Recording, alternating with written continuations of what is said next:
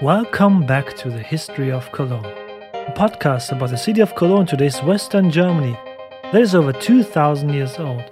But until it became what it is today, this old city on the Rhine has endured a colorful and rich past. Hence, it is full of events and narrations that can represent European history like a microcosm. In this podcast, you can listen as the city grows. In the last episode, we dealt with a Frankish divorce drama with world historical implications, with the Archbishop of Cologne, Gunther, as one of the main actors. This episode, however, we are looking at the Vikings who, well, um, visited the Rhineland at the end of the 9th century. Yes, without further ado, that's the topic of the episode. On to the intro.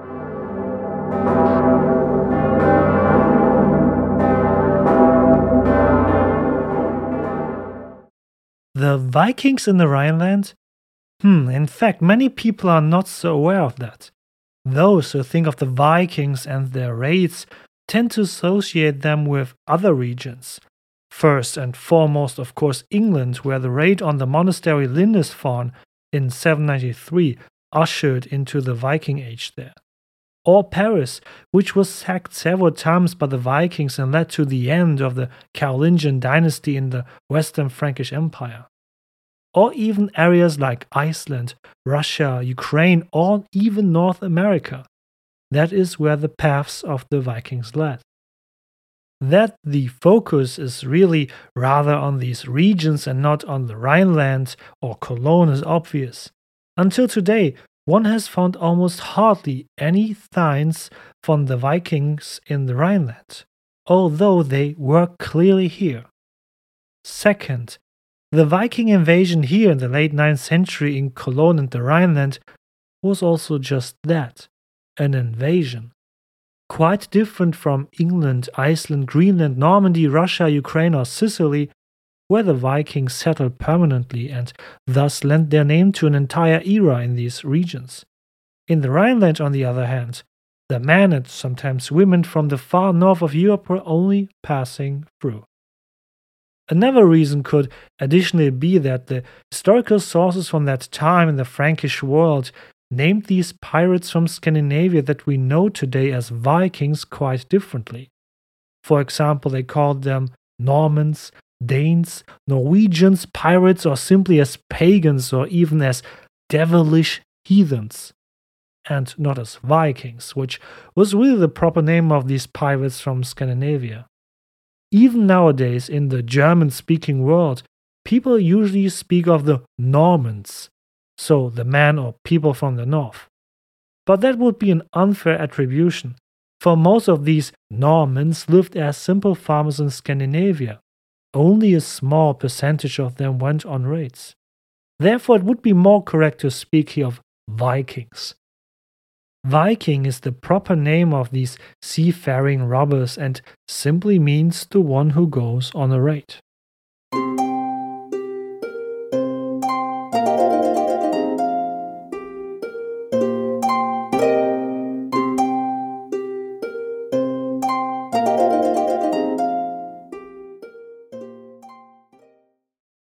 Why did Vikings go on raids?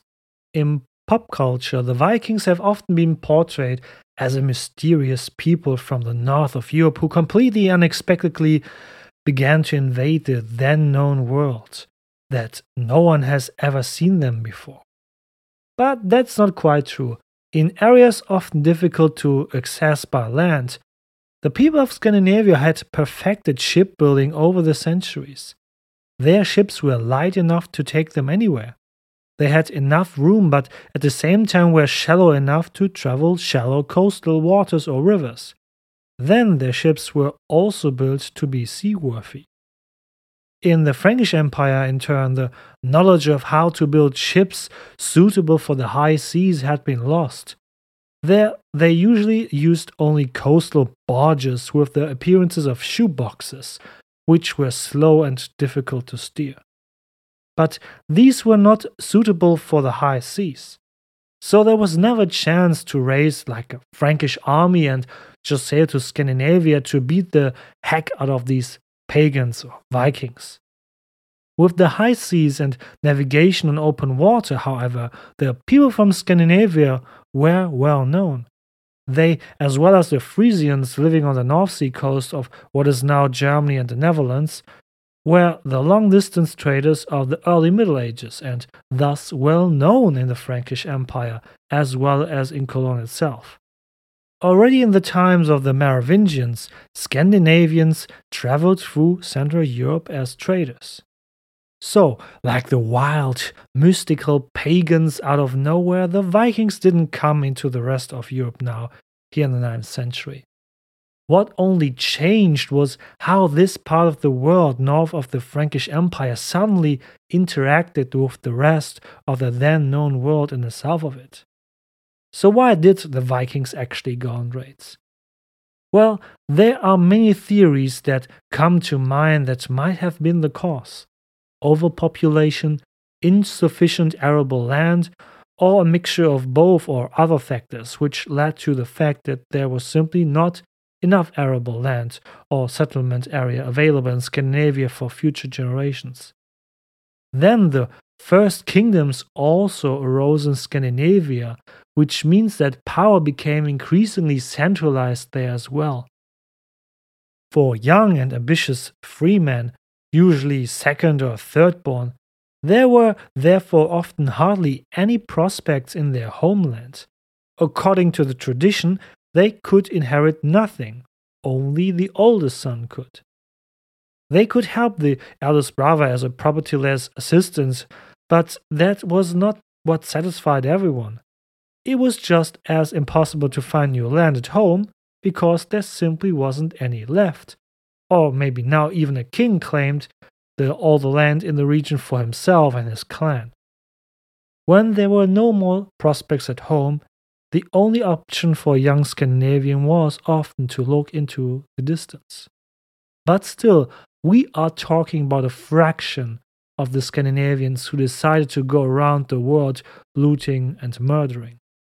However, what was somewhat true about the many stereotypes that existed about the Vikings who went out to raid was the brutality and modus operandi described about them in all the Christian sources. Since the Vikings were still pagans in the beginning of the Viking era and believed in their Germanic pagan gods and goddesses like Odin, Thor, and Freya, the latter two are the reason why we call it Thursday and Friday, they did not fear death in battle. On the contrary, many even want to die in battle if necessary. In their belief, whoever fell in a battle was guaranteed a place in the Hall of Odin, also known as Valhalla. It's not for me to belittle or ridicule the beliefs of religions, but Valhalla already had, let's say, an interesting idea of the afterlife. Also in Valhalla, similar to the heaven of the Abrahamic religions, there was enough food, no worries, and no misery. Well, not so much misery, so to speak. Because All Father Odin always challenged the warriors gathered in his hall to slaughter each other in single combat during the day.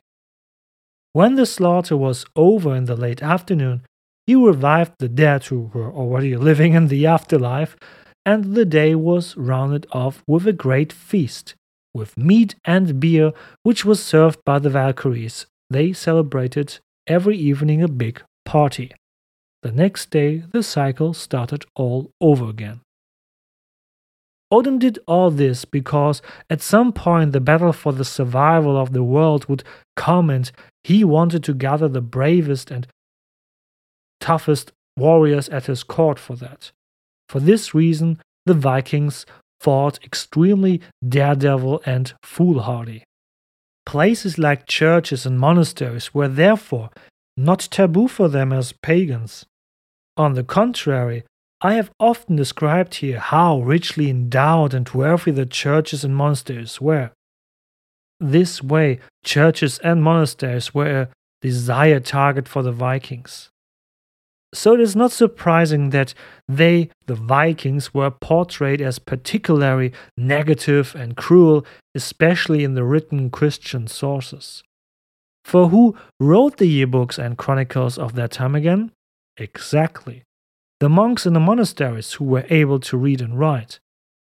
The later abbot Regino of Prüm alone, whose historiography is still an important source of this time, was twice personally the victim of a Viking raid during his lifetime. Both times he only narrowly escaped death. So it is understandable that the monk didn't give such a good account on the Vikings, and who could blame him?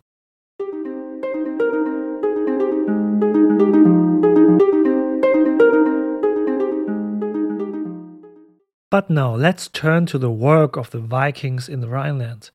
Why did they come to the Rhineland at all? Places near the coast, like at the North Sea or in England, were much closer for them, weren't they? Well, even though the Vikings were certainly brave and feared warriors who could sometimes win entire field battles against regular Christian or Frankish armies, their philosophy of looting and stealing was quite simple. Always attack where there is political instability at the moment. Roughly speaking, plunder areas with the lowest chance of resistance. As I said, from time immemorial, Scandinavian merchants had traveled throughout the then known world bringing home the news. Thus, they learned that monasteries like the one on the small island of Lindisfarne in England were almost unguarded. The monks living there simply did not expect attacks there in that remote area, especially not from the sea. England in the late 8th and early 9th century was fragmented into several Anglo Saxon kingdoms and thus rather weak politically. The Frankish Empire, at the same time under Charles the Great and then under his son Louis the Pious, in turn had built numerous fortresses and garrisons on the coast to effectively prevent the Vikings from raiding into their realm. But since you surely heard the last episode about the double Frankish divorce drama, you know what happened then. The Frankish Empire broke up into several parts under Charles the Great's grandsons. All of them fought against each other. The whole fragmented empire was in a state of civil war. This destabilized the empire not only internally but also externally.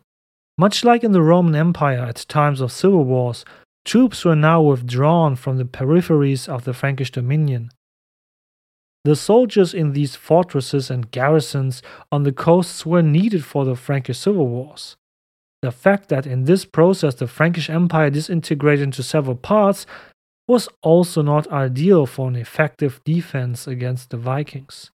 Thus, the way was free for the Vikings to simply invade inland Europe via the rivers in the middle of the 9th century, like Paris in the Western Frankish Empire, which was sacked several times starting in 845.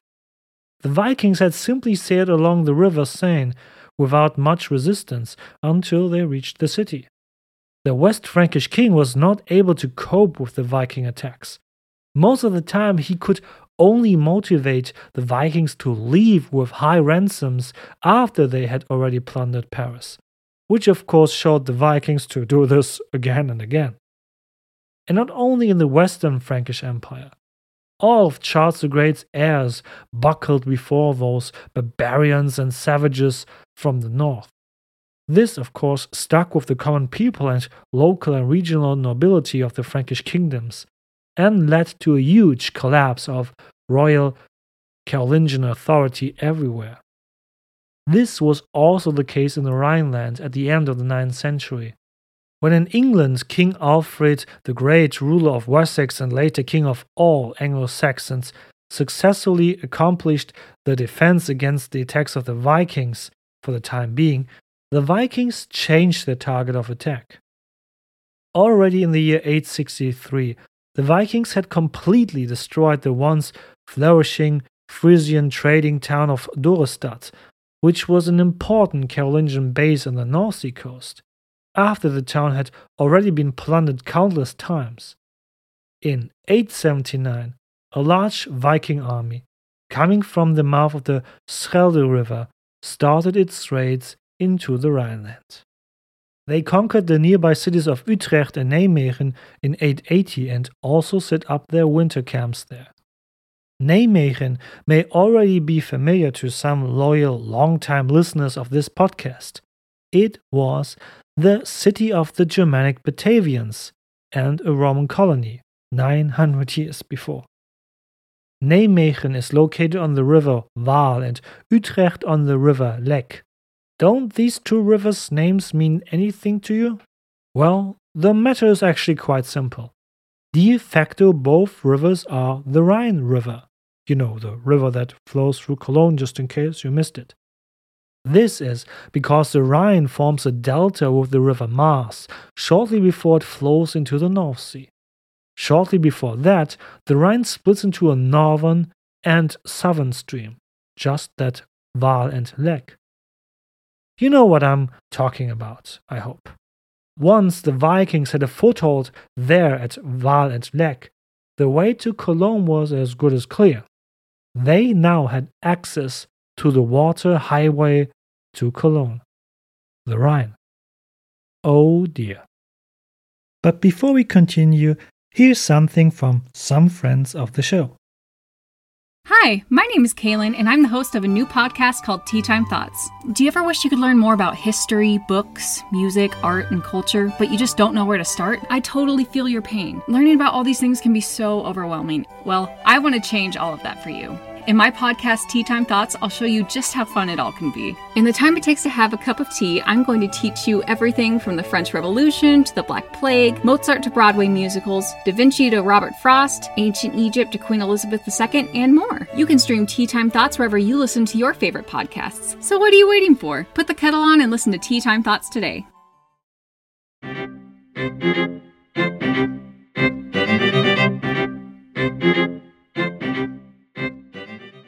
Who were these Vikings who attacked the Rhineland from the year 880? Much of the Viking history is often fluidly connected with sagas and legends. This is often because only later Scandinavian sources spoke about the countrymen and countrywomen involved. Vikings known in popular culture nowadays, such as Ragnar Lothbrok, Ivar the Boneless, Rollo, Floki, and Lagertha, are all characters from saga stories that were written later but definitely have their true historical core. The leader of the Vikings, who now moved their base permanently to Friesland on the today's Dutch North Sea coast, was a man named Godefried or Gottfried depending on whether one prefers the Scandinavian or German pronunciation of his name. Godefried was a Danish Viking who actually wanted to plunder England or even the Western Frankish Empire in the year 879. And why not? Paris had already been successfully plundered several times, but in England, Alfred the Great was king and fought successfully against Viking raids for the time being and the ruler in the Western Frankish Empire, Charles III, was now also visibly resisting. So Godefried and his army, together with another Viking prince named Sigifrid, turned to Friesland, as mentioned before, which laid in the Eastern Frankish Empire. From there, Godefried set out with his ships and army from 880 onwards. There must have been hundreds of long ships, which could be up to 30 meters long and on which there was room for up to 100 Vikings, which now sailed upstream along the Rhine. Let us take a look at the sources. Here, the already known Fulda Annals of the Fulda Monastery serve us as help. Well, a little bit, because all it says is, quote, They set fire to the cities of Cologne and Bonn and their churches and buildings. The strange thing is, surely such a pillaging must be somehow archaeologically tangible, similar to the one that happened in 355 when Roman Cologne was sacked by the Franks.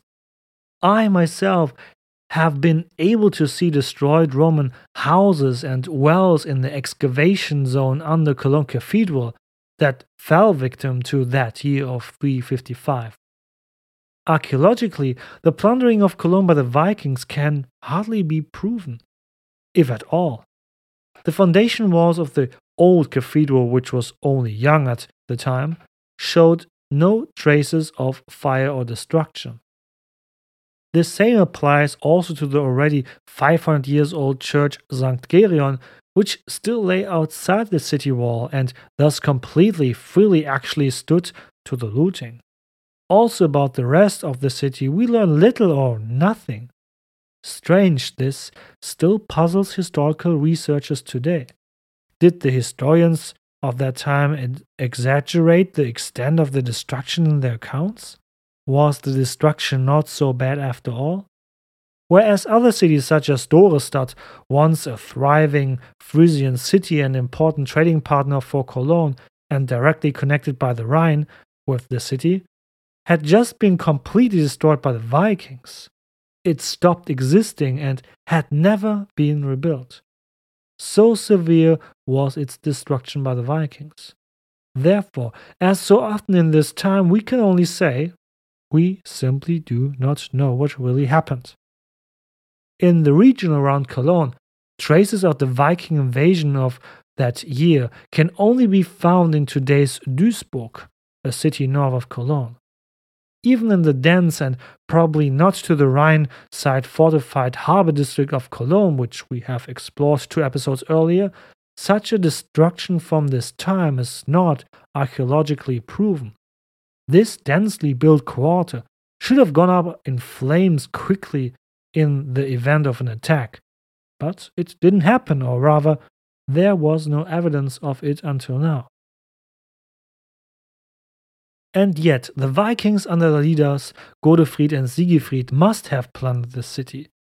For a few years later, the Archbishop of Cologne, Hermann I, who was in office at the time, wrote to the Pope in Rome that Cologne needed new relics for its churches, as many had been looted or destroyed by the Viking invasion. Probably at least the monasteries and associated church buildings of St. Ursula and St. Cecilia went up in flames. At least that is how it is assumed in the sources, but as said, archaeologically the historical reports are not tangible. After the sack of Cologne, the Vikings continued up the Rhine River and also into the tributary river Moselle, where they sacked the former Roman residential city of Trier the following year in 882. Also in that year, the monastery of Prüm was plundered by the Vikings.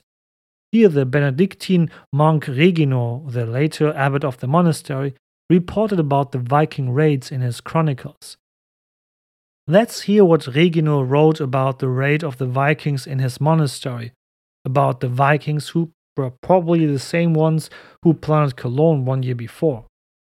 Quote, but when the Normans saw this peasant folk, not both unarmed and rather stripped of all warfare, they fall upon them with clamor and cut them down with such slaughter that unreasonable cattle, not men, seem to be slaughtered. This is just one example that painted the image about the Vikings and their brutality. The selection of the targets of the raids by the Vikings show that the Vikings used the existing Roman road network in addition to a Rhine that still existed in some kind of extent. But wait a minute, you will say. You keep mentioning that the Roman city wall in Cologne still existed. That's true, my dear friend, but what we do not know is what condition the wall was in at that time. It was still standing and would remain standing for more centuries and in some cases even to this day. But maybe it had been neglected, maybe there was a lack of material and people to keep this great wall in good shape in all places to defend the city. You should not forget that the city had developed further to the east, while parts of the western formerly Roman settlement structures were abandoned for agriculture. And don't forget, the Vikings weren't just anyone after all. They had known how to breach city walls for almost a century through numerous raids. They were also familiar with siege techniques. Cologne was not the first former Roman city to be sacked by the Vikings in 881, nor would it be the last. Once again, however, the people of Cologne would not allow their walls to be so easily breached. They quickly repaired the walls after the raid. When the Vikings passed Cologne again on their way back home to Friesland after the sack of Trier in 882, this time the Vikings were unable to overcome the walls and sack Cologne, unlike the city of Bonn in the south, which was raided again according to written sources.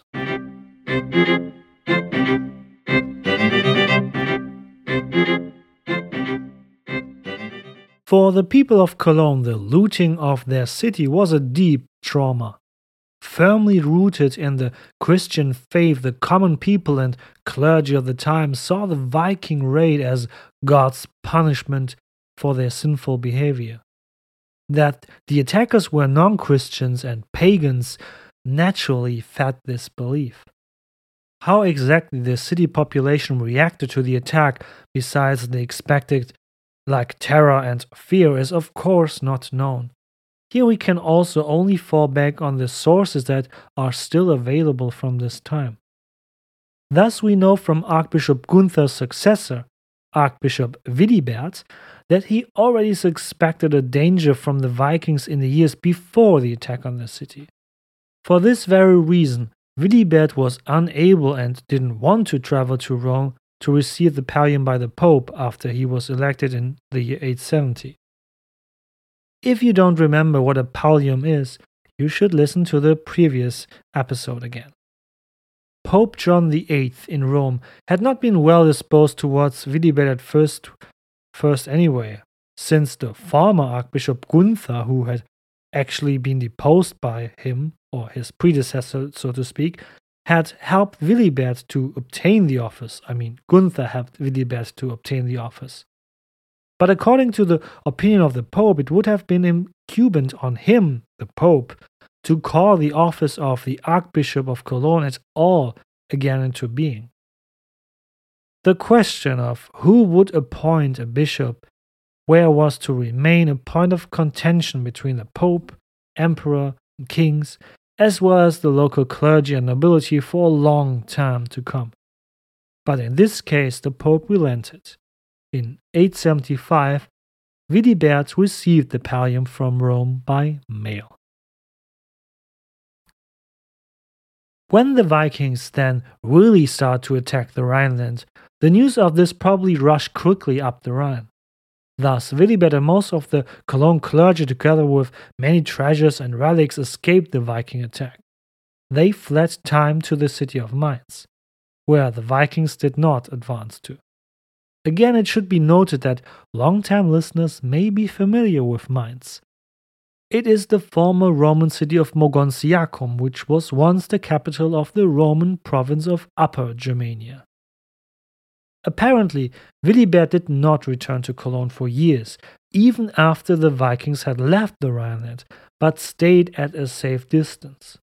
It was not until 885, four years after the raid, that he returned to Cologne with the high clergy and many treasures. But what had happened that Wilibert decided to return suddenly in the year 885? In that year, the Viking Prince Godefried died in Friesland on what is now the Dutch North Sea coast. Not voluntarily, he died, of course. The man who had plundered the whole Rhineland and also Cologne was murdered at the hands of a Frankish nobleman who had him killed on the spot under the pretext of diplomatic negotiations. Well, a place in Valhalla will have been safe for him. With the death of Godefried, the rule of the Vikings in this region also quickly ended, and Friesland once again became part of the East Frankish Empire, the later medieval German Empire. And the Rhineland can breathe a noticeable sigh of relief. Well, the Hungarians are coming, but that's another topic. Monasteries and churches were rebuilt. Among other things, the monastery and church of Saint Cecilia were refounded by Wilibert, the church in front of which, according to legend, Bishop Kunibert once found the bell that can still be seen today in the Schnütgen Museum. As early as 887, the first synod of the Cologne church province took place. Previous synods had mostly taken place throughout the Frankish kingdoms. So all the bishops who belonged to Charles the Great's empire, or later to that of Lothar, Louis, or anyone else, met for a meeting. This synod, however, this time really only included those of the bishoprics that belonged to the Cologne church province. Thus, in 887, the bishops from Liège, Utrecht, Münster, and Minden gathered in Cologne for the first time together with the Archbishop of Cologne as the leader of the synod, of course. The bishopric of Hamburg Bremen did not take part in it. This bishopric had been separated from the ecclesiastical province of Cologne shortly before, as you learned. This synod passed six resolutions, which, however, largely only include the church structure and confirmations of several spiritual offices. Nevertheless, this first synod of the Cologne church province shows the growing power of the Archbishopric of Cologne and also the awareness that power could be expanded in this way.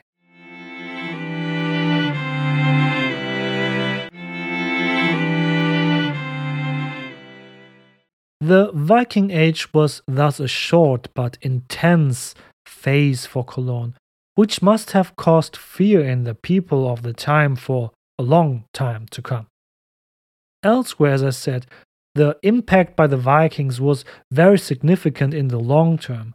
Normandy in northern France, as the name suggests, was ruled by Vikings in the name of the West Frankish kings. It was from there that Later, William the Conqueror would set out to conquer England in 1066. England itself had been largely influenced before that by Scandinavian culture and way of life until that year of 1066. But places like Sicily and even Russia also received lasting impulses from the Vikings. The Viking Age lasted around roughly 300 years in Europe, from the plundering of the English monastery Lindisfarne in the year 793 to the conquest of England by William the Conqueror in the year 1066. At the end of this epoch, however, the Scandinavians and thus also the Vikings in the various areas of the then known world had become Christians, settled down, and, above all, they had mostly mixed with the majority population their respective new regions where they settled down. And who knows? Maybe there's some Viking blood in one or the other of us.